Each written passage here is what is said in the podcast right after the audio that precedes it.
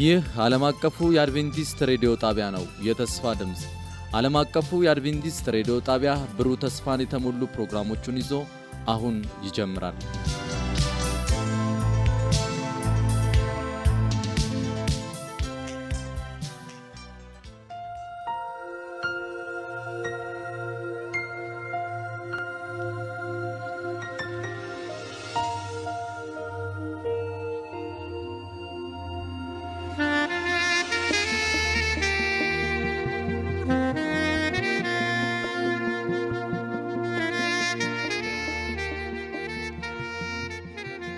ሰላም ጤና ስጥልን። የተወደዳችሁ የዓለም አቀፉ የአድቬንቲስት ሬዲዮ አድማጮች እንደምን አላችሁ?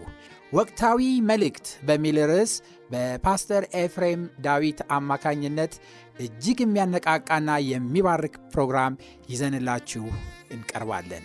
አድማጮቻችን ይህንን ፕሮግራም እርስዎም ሌሎችንም ጓደኞትን ጋብዘው እንድትከታተሉ እንጋብዛችኋለን። መልካም የበረከት ጊዜ እንዲሆንላችሁ እንመኛለን።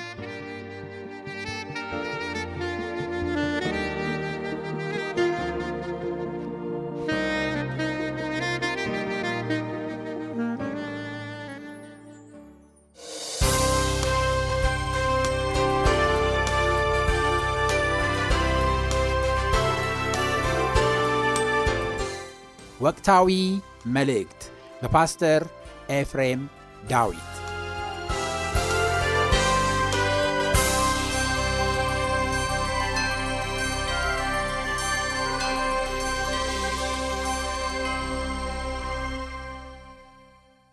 ሰላም ጤና ያስጥልኝ። እንዴት ሰነበታችሁ ወዳጆቼ፣ ወገኖቼ? በተለያየ አማራጭ ይህንን መልእክት የምትመለከቱ በያላችሁበት እንዴት ሰነበታችሁ ላለው ዛሬ ሶስተኛ የትምህርት ክፍላችንን እንቀጥላለን። ባለፉት ተከታታይ ሁለት ክፍሎች እንደተማራችሁ ተስፋ አደርጋለሁ ከእግዚአብሔር ቃል በእነዚህ ሶስት ርዕሶች ማለትም ሶስት ክፍሎች ዙሪያ ስንመለከት ሳለ ርዕሳችን መንፈስን መፈተን ወይም መንፈስን መለየት የሚለውን ርዕስ ነው ይዘን እየተመለከትን ያለ ነው ከእግዚአብሔር ቃል በመጀመሪያው ክፍል ላይ በተለይ ክቡር የሆነው ቃል ስለ እግዚአብሔር ስለ መንፈስ ቅዱስ የሚናገረው ምንድን ነው የሚለውን ተመልክተናል። በዋናነት መንፈስ ቅዱስ ምንድን ነው ወይም ማን ነው ከሚለው ይልቅ በመንፈስ ቅዱስ እንደ አማኝ እንደ ክርስቲያን መሞላት እንደሚያስፈልገን አይተናል። ይህ ለኃጢአት፣ ይህ የእግዚአብሔርን ስራ ለመስራት፣ ይህ ሰማይ ለመግባት ብቸኛው መፍትሄ ነው። በዋናነት በእሱ መንፈስ መሞላት ለእኛ እጅግ በጣም አስፈላጊ እንደሆነ ይህንን የተከበረውን የተስፋ ቃል በመጽሐፍ ቅዱስ የተሰጠውን ደግሞ ማክበር መጠባበቅ እንደገና በዚህ ቃል ላይ ተመርክሶ ደግሞ መጸለይ ያስፈልጋል የሚለውን አይተናል። ከዛ በኋላ ጌታችን የሱስ ክርስቶስ ይህንን ምድር ወደ ሰማይ በሚሄድበት ጊዜ ካስጠነቀቀው ትልቅ ማስጠንቀቂያዎች መካከል በትንቢት ዙሪያ ብዙ የማሳሳት ስራዎችን ሴጣን እንደሚሰራ እና ሀሰተኛ ክርስቶሶችና ሀሰተኛ ነቢያቶች እንደሚነሱ አስጠንቅቆ የሄደበት ጉዳይ በዋናነት የምጽአቱ ምልክት አንዱ እንደሆነ አይተን ስለዚህ ይህ የትንቢት መንፈስ ስጦታ ምንድን ነው? የትንቢት መንፈስ የሚሰጣቸው ነቢያት በመጽሐፍ ቅዱስ ትክክለኞቹ ምን አይነት ባህሪ ነበራቸው? በስንት አይነት የተለያዩ ክፍሎች ይመደባሉ እነዚህ ነቢያቶች የሚለውንም አይተናል። እንግዲህ ከዛ ቀጥሎ ዛሬ የምንመለከተው ደግሞ እነዚህ ነቢያቶችን በተለይ እውነተኛ የእግዚአብሔር መልእክት የያዙትንና ሀሰተኛ ደግሞ ነቢያትን የሴጣንን መልእክት ይዘው ነገር ግን የእግዚአብሔርን መልእክት በማስመሰል የሚያስቱትን እንዴት እንለያለን? በዋናነት ሰዎችን ሳይሆን ከሰዎች ጀርባ ያለውን አጀንዳ ነው እየተመለከትን ያለ ነው። ያንን መንፈስ መለየት እጅግ በጣም አስፈላጊ የሆነበት ጊዜ ላይ ስለደረስን ይህንን ማየት ያስፈልገናል እና እነዛን መስፈርቶች በመጽሐፍ ቅዱስ ምን አይነት መስፈርቶች ናቸው ትክክለኛ የሆነውን ትክክለኛ ካልሆነው የምንለየው የሚለውን ዛሬ በሶስተኛው ክፍላችን እንመለከታለን። ነገር ግን በዚህ ሁሉ እግዚአብሔር እንዲያስተምረን ትምህርታችንን ከመጀመራችን በፊት አጭር ጸሎት ከኔ ጋር እናድርግ። ቅዱስ አባታችን እግዚአብሔር በሰማይ ያለ ክብርና ምስጋና የሚገባ ቃልን እንድንማር ይህንን እድል ስለሰጠን እናመሰግናለን። ወገኖቼ፣ ወዳጆቼ በተለያየ ሁኔታ በተለያየ አማራጭ ይህንን መልእክት እንዲመለከቱ ስለረዳቸውም ተመስገን።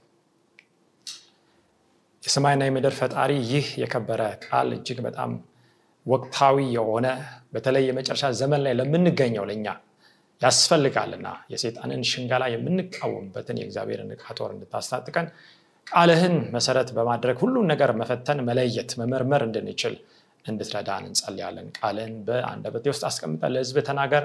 በዚህ ሁሉ አንተ ክበር፣ የማዳን ስራ ይገለጥ በጌታ በኢየሱስ ክርስቶስ ክቡር ስም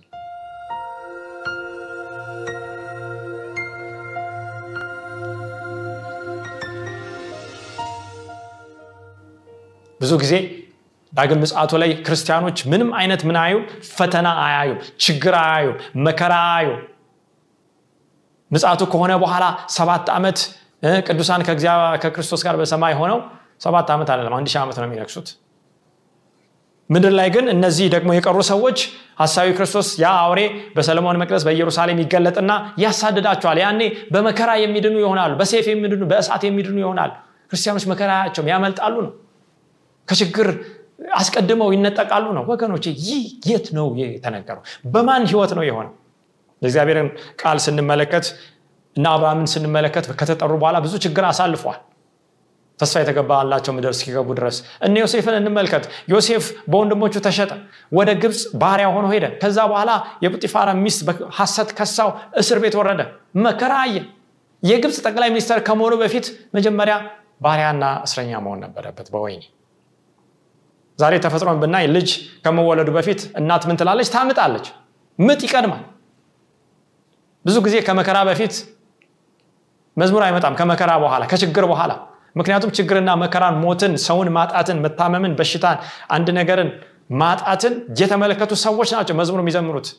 የሙሴንና የበጎን መዝሙር ለመዘመር ካስፈለገ ልክ እንደ ሙሴ እንደ በጎ ማለፍ ያስፈልጋል። ሙሴ ከእግዚአብሔር ሕዝብ ጋር መከራን መቀበል መረጠ ይላል መጽሐፍ ቅዱስ። የፈርዖን የልጅ ልጅ ከመባል ይልቅ በእምነት የማይታየውን ተመልክቷልና ያንን ሊገባበት ያለውን ከተማ ርስ ተመልክቷል። ጌታችን እንመልከተው። ከዙፋን በፊት ምንድን ነው የቀደመው? መስቀል ነው። ከዛ ከአክሊል የክብር አክሊል ከመያዙ በፊት የሸዋ አክሊልን ነው የለበሰው። ሐዋርያትን እነ ጳውሎስን ነቢያቶችን እንመልከት። እነ ጴጥሮስን ተሰይፈዋል። እነዚህ ሰዎች በብዙ መከራ ወደ እግዚአብሔር መንግስት ልንገባለን ይላል ጳውሎስ። አያችሁ፣ ዳግም ምጽአቱን በማሳሳት ሰይጣን በሐሰተኛ ትንቢትና በሐሰተኛ ሐዋርያት ትምህርት ሊያሳስተን አይገባም። ዕብራውያን 12 2 ዕብራውያን 12 2 እንዲህ ይላል እርሱ ነውርን ንቆ በፊቱም ስላለው ደስታ በመስቀል ታግሶ በእግዚአብሔር ዙፋን ቀኝ ተቀምጧል። አያችሁ፣ ነውርን ንቆ ከነውር ከኃጢአት ከፈተና ጋር ተጋፍጦ በፊቱም ስላለው ደስታ በመስቀል ላይ ታግሶ መከራን ተቀብሎ መጨረሻ ላይ ነው ወደ እግዚአብሔር ዙፋን ወደ ቀኝ የሄደው። እኛ ክርስቲያኖች ከሆንን የክርስቶስን መንገድ ነው የምንከተለው። ሌላውን የምንከተል ከሆነ ሌላው እንደሰበከ ቀቢፀ ተስፋ አጉል ተስፋን ተስፋ ልናደርግ እንችላለን። በራእይ 13 11 ላይ ይህ ሐሰተኛው ነቢይ በዚህ አይነት ሁኔታ ተገልጧል። ትምህርቱን ሰብሰብ እያደረግን ወደ መጨረሻው ስንሄድ ሌላም አውሬ በምድር ሲወጣ አየው ይላል። መጀመሪያውን አውሬ ከባህር ሲወጣ ሐዋርያው ዮሐንስ ከቁጥር አንድ ጀምሮ ተመልክቷል። አሁን ሁለተኛው አውሬ ነው። የበግ ቀንዶችን የሚመስሉ ሁለት ቀንዶች ነበሩት፣ እንደ ዘንዶ የሚናገር ነበረ። ይህ አውሬ የበግ ቀንዶች የሚመስሉ የበግ ቀንዶች አሉት አይልም፣ አስመሳይ ነው። ማንን አስመሳይ? በግን አስመሳይ። ሐዋርያው ማን ነው? መጥመቁ ዮሐንስ ጌታችን የሱስ ክርስቶስ ወደ ዮርዳኖስ ወንዝ በሚመጣበት ጊዜ እነሆ የዓለምን ኃጢአት የሚያስወግድ የማን በግ? የእግዚአብሔር በግ ብሎታል። በእርግጥ በብሉይ ኪዳንም የሚሰዉ በጎች ሁሉ የሚያመላክቱት ይህንን በግ ነበረ። በኋላም እንደ በግ በሸላቶቹ ፊት እንደሚታረድ በመስቀል በቀራኒው ኮረብታ ላይ የታረደው እና ያንን የበግ ባህር የዋህነት፣ ትሁትነት፣ ትዕግስትን፣ እግዚአብሔርን ማመንን ባህር ያየንበት የእግዚአብሔር በግ ኢየሱስ ነው። ይህ አውሬ ግን በግ ይመስላል ወገኖቼ፣ አውሬ ነው ግን ማንነቱ እንደውም በኋላ እንደምን ይናገራል? እንደ ዘንዶ ይናገራል። በተለይ ይሄ ሁለተኛው አውሬ የሚሰራውን ስራ በክርስትና ስም ማለት ነው፣ በበጉ ስም ማለት ነው። አያችሁ፣ ሐሰተኛ ነቢይ ከብሉይ ኪዳን ጀምሮ ተመልክተናል። በእግዚአብሔር ስም ቢናገር ነው የሚለው። በኋላም ጌታ ሆይ በስምህ ትንቢት አልተናገርንም ምን ነው። ስለዚህ በበጉ ስም በበጉ አምሳል ይሰራል። ነገር ግን ውስጡ ምንድነው? ነጣቂ ተኩላ ነው፣ አውሬ ነው፣ እንደ ዘንዶ ነው የሚናገረው። ሐሰተኛ ነቢይ ነው። የሐሰተኛው ነቢይ መንፈስ እነዛን የተናገርናቸውን ቅድም ያየናቸውን ሁሉ በሙላት በምድር ላይ ይህንን መንፈስ ለሐሰተኛ ነቢያትም የሚያከፋፍለው ማለት እንችላለን። እነሱንም ተቆጣጥሮ የሚሰራ 13 13 እንዲህ ይላል እሳትንም እንኳን ከሰማይ ወደ ምድር በሰው ፊት እስኪያወርድ ድረስ ታላላቆችን ምልክቶች ያደርጋል። በአውሬውም ፊት ያደርግ ዘንድ ከተሰጡት ምልክቶች የተነሳ በምድር የሚኖሩትን ምን ይላል? ያስታል። ወገኖቼ አውሬ የሚለውን በሌላ ክፍልም እንመለከተዋለን መንግስት ነገር ግን ይህ መንግስት የምን ስራ ነው የሚሰራው? የፖለቲካ ስራ ብቻ አይደለም። የመጀመሪያውም ከውሃ የወጣው በራይ ምዕራፍ 13 ቁጥር 1 እስከ 10 ድረስ የምናየው አውሬ መንግስት ነው። የመጀመሪያውም አውሬ ፖለቲካዊ እና ሃይማኖታዊ ባህር ያለው ሁለተኛውም አውሬ ፖለቲካዊ መንግስት ነው። አውሬ የሚለው በዳንኤል ምዕራፍ ሰባት በተለያዩ ስፍራዎች መንግስት እንደሚወክል የእግዚአብሔር ቃል በግልጽ ያስቀምጣል። ከዛ በኋላ ግን ተአምራትን ያደርጋል ድንቅን ያደርጋል ምልክትን ያደርጋል። አያችሁ እሳትን እንኳን ከሰማይ ወደ ማውረድ መንግስትና ሃይማኖትን የያዘ ክርስቲያን ነኝ የሚል መንግስት ወይም የበግ መልክን የያዘ መንግስት በተለይ ከውሃ ሳይሆን ከምድር የወጣው ማን ነው? ከውሃ የወጣው እንግዲህ ውሃን በራይ ምዕራፍ 17 ቁጥር 15 ስንመለከት ያያቸው ውሃዎች አዛብ ቋንቋ ወገኖች ነገዶች ናቸው ህዝቦች ናቸው ይላል። እንግዲህ ውሃ ብዙ ህዝብ ያለበትን ስፍራ የሚወክል እንደሆነ እንመለከታለን። በዳንኤል ምዕራፍ ሰባትም እነዚ አውሬዎች ከውሃ ሲወጡ ዳንኤል ተመልክቷል ከምድር የሚወጣው ግን አውሬ ይህ ህዝብ ብዙ ችምችም ያለ ህዝብ ከሌለበት ስፍራ የሚወጣ ነው ወገኖች ይህንን መስፈርት ይዘን በኋላ እንመለከታለን። ይህ የሚወክለው ፕሮቴስታንት አሜሪካን ነው። በተለይ ክርስቲያን ነኝ ክርስትናንም በዓለም ላይ አስፋፋለሁ እውነተኛውን መንገድ አሳያለሁ የምትለው በዓለም ላይ ብዙ ሚሽነሪዎችን በመላክ የምትታወቀው አሜሪካ ናት። ነገር ግን አሜሪካ ዛሬ የክርስትና እምነትን ይዣለሁ። አባቶቼ በእግዚአብሔር ህግ ላይ ተመስርቶችን ምድር አቋቁመዋል። ህገ መንግስታችን የእግዚአብሔርን ቃል መሰረት ያደረገ ነው ቢሉም እንደምን እየተናገረ ነው ያለ በምድር ላይ ማን ነው የአቻ ጾታ ጋብቻን በማስተዋወቅ እርኩሰትን በማስተዋወቅ? በአሜሪካ ከፍተኛ ፍርድ ቤት ጠቅላይ ፍርድ ቤት Supreme Court ህግን በማውጣት። ምክንያቱም መንግስት የሚናገረው በምንድን ነው? በህጉን በድንጋጌውን በህዝብ ተወካዮች ምክር ቤት ጸድቆ በሚወጣው ህግ ነው። ስለዚህ እንደ ዘንዶ እየተናገረ ያለ ለዓለም ይህንን እየተናገረ ያለ መንግስት እንደገናም ደግሞ ሃይማኖትን የያዘ ይሄ በክህደት ውስጥ ያለው ፕሮቴስታንት አሜሪካ እንደሆነ እናውቃለን። ይህ ሐሰተኛው ነቢይ በእሱ መንፈስ ዓለምን ያስታል። ብዙዎችም ይህንን መንፈስ ነው የሚከተሉት። ታላላቅ ምልክት ያደርጋል። እሳት እስከ ማውረድ ድረስ እንግዲህ የእግዚአብሔር ነቢይ ነቢዩ ኤልያስ ስለ እሳት ስናወራ በብሉ ኪዳን በተለይ በአንደኛ ነገስት 17 18 ጀምራችሁ ስታዩ የቴስቢያዊን ኤልያስን ታገኛላችሁ። እና በዛ በቀርሜሎስ ተራራ ላይ እግዚአብሔር አምላክ ከሆነ ወይም በዓል አምላክ ከሆነ ለአንዳቸው ስገዱ በሁለት ሀሳብ አታንክሱ ካለ በኋላ እግዚአብሔር ዛሬ ማን እንደሆነ ይታወቅ።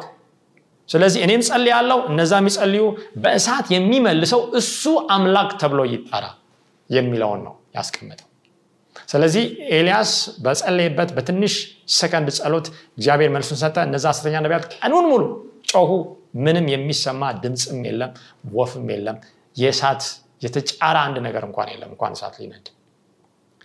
ይህ ግን ሐሰተኛ ነቢይ እሳትን ያወርዳል። ከዛ ምን ይላል? ታላላቅ ምልክት ያደርጋል። ከዛ ከተሰጡት የተነሳ በምድር የሚኖሩትን ምን ይላል ያስታል። በአውሬውን ፊት ነው የሚያደርገው። እንግዲህ የመጀመሪያው አውሬ ከውሃ ውስጥ የወጣው በእግዚአብሔር ላይ የስድብ ቃልን የሚናገረው አንበሳን የሚመስለው ድብን የሚመስለው ነብርን የሚመስለው ያ የመጀመሪያው አውሬ የሮም ጳጳሳዊ ኃይል እንደሆነ እናውቃለን።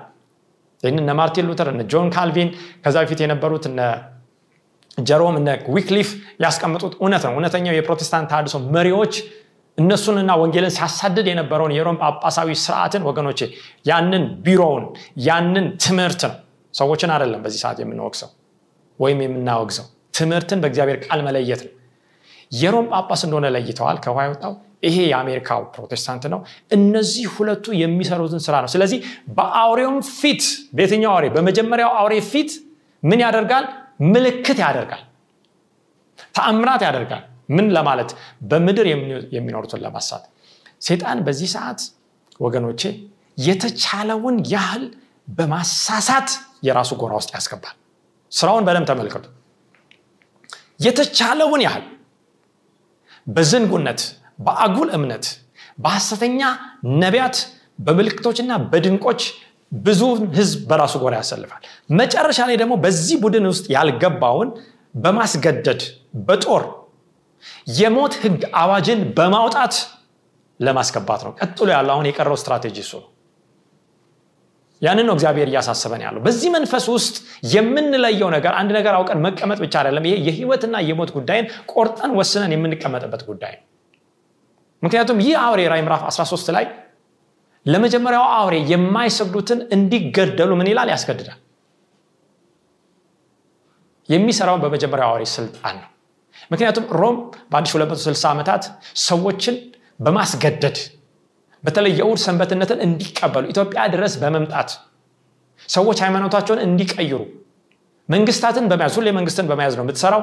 ከዛ በኋላ ትምህርቷን ታመጣለች። መንግስትን እንደ ሴፍ ትጠቀማለች እንደ ጉልበት እንደ ኃይል ትጠቀማለች ለማስገደድ ማለት ነው። አሁን የምትጠቀመው ኃይል የመጨረሻው የቀረው በዓለማችን ላይ ሁሉም ሀገር ማለት ይቻላል የጦር ሰፈር ባላት ከፍተኛ የሆነ የመከላከያ አቅም በገነባች በአየር በምድር በባህር ሳይቀር ከፍተኛ ቴክኖሎጂን በታጠቀችው በአሜሪካ እንደሆነ እንመለከታለን። ስለዚህ ራይ 13 ዓለም ለአውሬው እንዲሰግድ የሚያስገድደውን የሁለተኛውን አውሬና የመጨረሻውን የሴጣንን ማታለያ ነው የሚያሳየን ወገኖቼ።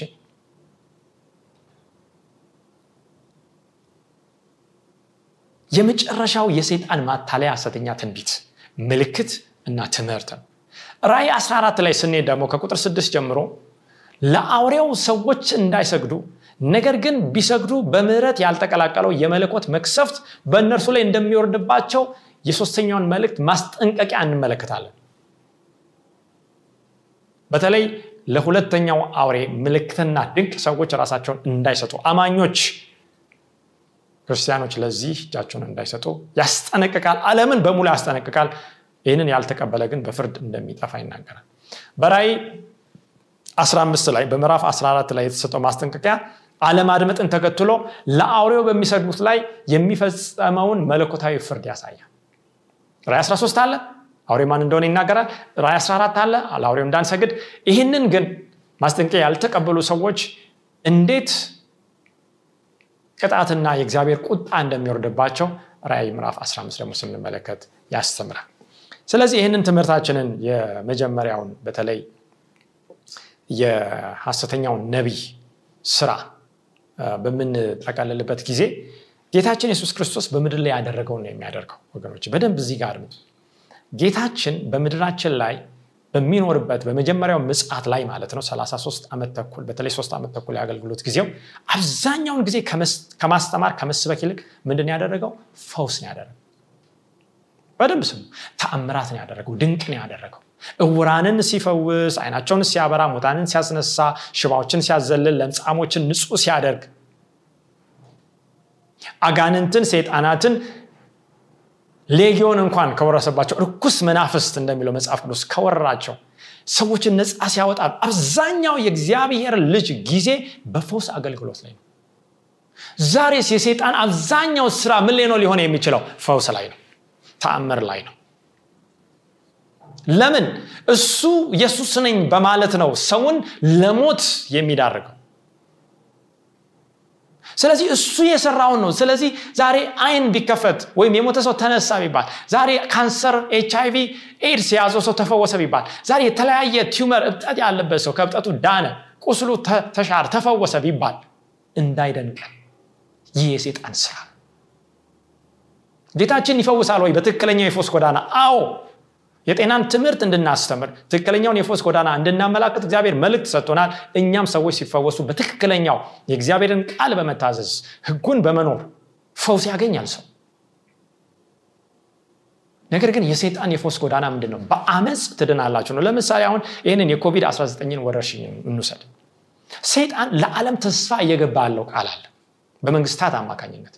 ይህንን ይህንን ብታደርጉ ምን ትላላችሁ? ትፈወሳላችሁ ሰው በአመፅ እያለ የእግዚአብሔርን ቃል ሳይታዘዝ በኃጢአት እያለ ዓለም ትፈወሳለ ብላ ትልቅ በሚዲያ ፕሮፓጋንዳ ሳይቀር አጀንዳ ይዛ ነው እየሰራች ያለችው።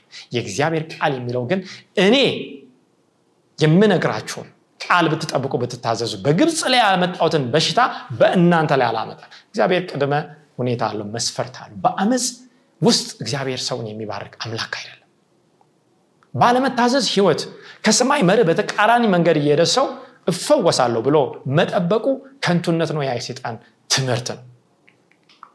ስለዚህ ሐዋርያትስ የሰሩት ስራ እንመልከት። ዮሐንስና ጴጥሮስን እንመልከት። ምንድን ነው ቤተክርስቲያን በምትተከልበት ጊዜ የእግዚአብሔር መንፈስ በኃይል በወረደበት ጊዜ ያስተምራሉ ይሰብካሉ። አው ፈውስም ትልቁ ስራቸው ነበረ። በተለይ ዮሐንስ እና ጴጥሮስ በሐዋርያ ሥራ ምዕራፍ 3 ቁጥር 1 እስከ 8 ስናነብ በዘጠኝ ሰዓት በጸሎት ሰዓት ማለት ነው በዛ ጊዜ ወደ ቤተ መቅደስ ይወጡ ነበር እና አንድ የሚለምን ሰው ሽባ የነበረ ሰው እናያለን ያ ሰው ምንድነው የሚጠይቀው? ከነ ጴጥሮስ እጅ ሳንቲም ብር ገንዘብ ነበረ። በሰው ተደግፎ የሚንቀሳቀስ በሰው የሚነሳ እጅግ የሚያሳዝን መስራት የራሱን ማድረግ ያልቻለ ፈውስ የሚያስፈልገው ሰው ነው እንጂ ብርና ወርቅ የሚያስፈልገው ሰው አልነበረ ሰው ስለዚህ ጴጥሮስ ምንድን ያለው? ትኩር ብሎ ያንን ሰው ተመለከተ ይላል። ያ ሰው ደግሞ አንድ ነገር ሊሰጠኝ ነው ብሎ እንደ ጓጓ እንመለከታለን። ጴጥሮስ እንዲህ አለ ብርና ወርቅ የለንም። ያለንን ግን እንሰጣለን። በጌታ በኢየሱስ ክርስቶስ ስም ተነሳና ምንበል ተመላለስ። አያችሁ አሁን ሴጣን ብርና ወርቅ እሰጥሃለሁ ነው የሚለው እግዚአብሔር ደግሞ ብርና ወርቅ አይደለም። በቤተክርስቲያን አማካኝነት በነ ጴጥሮስ በነ ዮሐንስ በተመሰረተችው በሐዋርያት ቤተክርስቲያን የሆነውን ነው የምንመለከተው። እኔ የምሰጥህ ኢየሱስን ነው። እኔ የምሰጥህ ከዚህ ሽባነት ከአካል ሽባነት ከመንፈሳዊ ሽባነት የሚያስነሳህ ነው። ከዛ በኋላ ያ ሰው ምን ብሎ ቀጥ ብሎ ተነሳ? ከዛ እየዘለለም እያነከሰም እያመሰገንም በደስታም ተሞልቶ በቤተ መቅደሱ ምን አለ? ተመላለሰ። ለብዙ ሰዎች ሆነ ዛሬ ብርና ወርቅ የለኝም ኢየሱስን እሰጥሃለሁ ብሎ ሊናገር ሊደፍር የሚችል ማለት እንዴ! ዛሬ እኮ በዓለም ላይ ያሉ ሰዎች እና ነቢያት ነን የሚሉ እኮ የግል አውሮፕላን የሚነዱ ሰዎች ናቸው። አይደለም እንዲህ ወገኖች? ዛሬ እኮ የቤታቸው ቁጥርና የመኪናቸው ቁጥር ዛሬ ለአንድ ክሩዘር እኛ እንግዲህ ቪኤት የምንለው በኢትዮጵያ በጣም ትልቁ መኪና ነው ያንን እኮ የመንግስት ሚኒስተሮች ባለስልጣናት የሌላቸውን መኪና የሚነዱ እነሱ የሌላቸውን ቤት ያላቸው ሰዎች ናቸው። አውሮፕላን ካልገዛን በአፍሪካም በአሜሪካም የምናያቸው ሰዎች የራሳቸው የግል የሆነ ትልቅ ንብረት ያላቸው ሰዎች ናቸው። ወገኖቼ ድሆችና ራብተኞች በሞሉበት የታረዙ ሰዎች በሞሉበት በሽተኞች በሞሉበት በእርግጥ ሀብታም መሆን ይቻላል ሀብትንስ እግዚአብሔር የሚሰጠው? ያውም ደግሞ ለቤተ ክርስቲያን ከሆነ ለሌላው እንድትመግብ አይደለም ወይ? እንድትረዳ አይደለም ወይ? እንድታለብስ እንድታጠጣ እንድታበላ አይደለም ይቻላል ወይ ኢየሱስን ይዞ? ሀብታም ሆኖ ተንደላቆ ሌላው ግን በቤት መኖር አቅቶት ሜዳ ላይ እየኖረ መኖር ይቻላል ወይ? ክርስቲያን እንኳን እንደዛ ነን ማለት ይቻላል ወገኖች ሀብት ኃጢአት ነው እያልኩ አይደለም። መስራት ነውር ነው እያልኩ አይደለም ነገር ግን እግዚአብሔር ከኛ ከሚበቃን በላይ የሰጠን ነገር ሁሉ በመጋቢነት በታማኝነት ጥሩ ስቲዋርድ ሆነን ለሌላው ታማኝ ሆነን ምን እንድንለው ያንን ሀብት እንድናከፋፍል ነው ያንን በእኛ እጅ ታማኝ ይሆናሉ ብሎ የሰጠ። ነገር ግን ንፉግነትን የዚህ ዓለም ሀብትን በማክበስበስ ይልቅ ደግሞ ለሴጣን በመስገድ የሚገኝ ሀብትን የሚያስታውቀው ማን ነው? ያ ሐሰተኛ ነቢይ ራሱ ሴጣን በ13ኛው ክፍለ ዘመን የሆነውን አንድ ነገር ልንገራችሁ። በተለይ የሮም ጳጳስ ኢኖሰንት የሚባል ዳግማዊ ኢኖሰንት ከአንድ ሰው ጋር ያወራል። ይህ ሰው ቶማስ አኩናስ ይባላል። ቶማስ አኩናስ እና ይሄ ጳጳሱ ኢኖሰንት ያወራሉ። ይህ 13ኛው ክፍለ ዘመን ላይ የሆነ ነው። እንግዲህ በጳጳሱ ፊት በዛ በቫቲካን ከፍተኛ የሆነ ብዙ ብር ወርቅ ይቆጠራል። ከዛ ጳጳሱ ይህንን ይመለከትና ቶማስ አለ እሱም አቤት አለ። በእርግጥ ዛሬ ቤተ ክርስቲያን ብርና ወርቅ የለኝም ልትል አትችልም። አደል እንዲህ አሉ ከዛ በኋላ ቶማስ ይቀበልና አዎ ቅዱስ አባቶኝ ልክ ነው ቤተ ክርስቲያን ብርና ወርቅ የለኝም ማለት አችልም ነገር ግን ቤተ ክርስቲያን ተነሳና ተመላለስም ማለት አትችልም ማለት ወገኖች ይህንን በደንብ አስተውላችኋል? ዛሬ ትልቁ በድርጅት ደረጃ ገንዘብ ያለው ተቋም ቤተክርስቲያን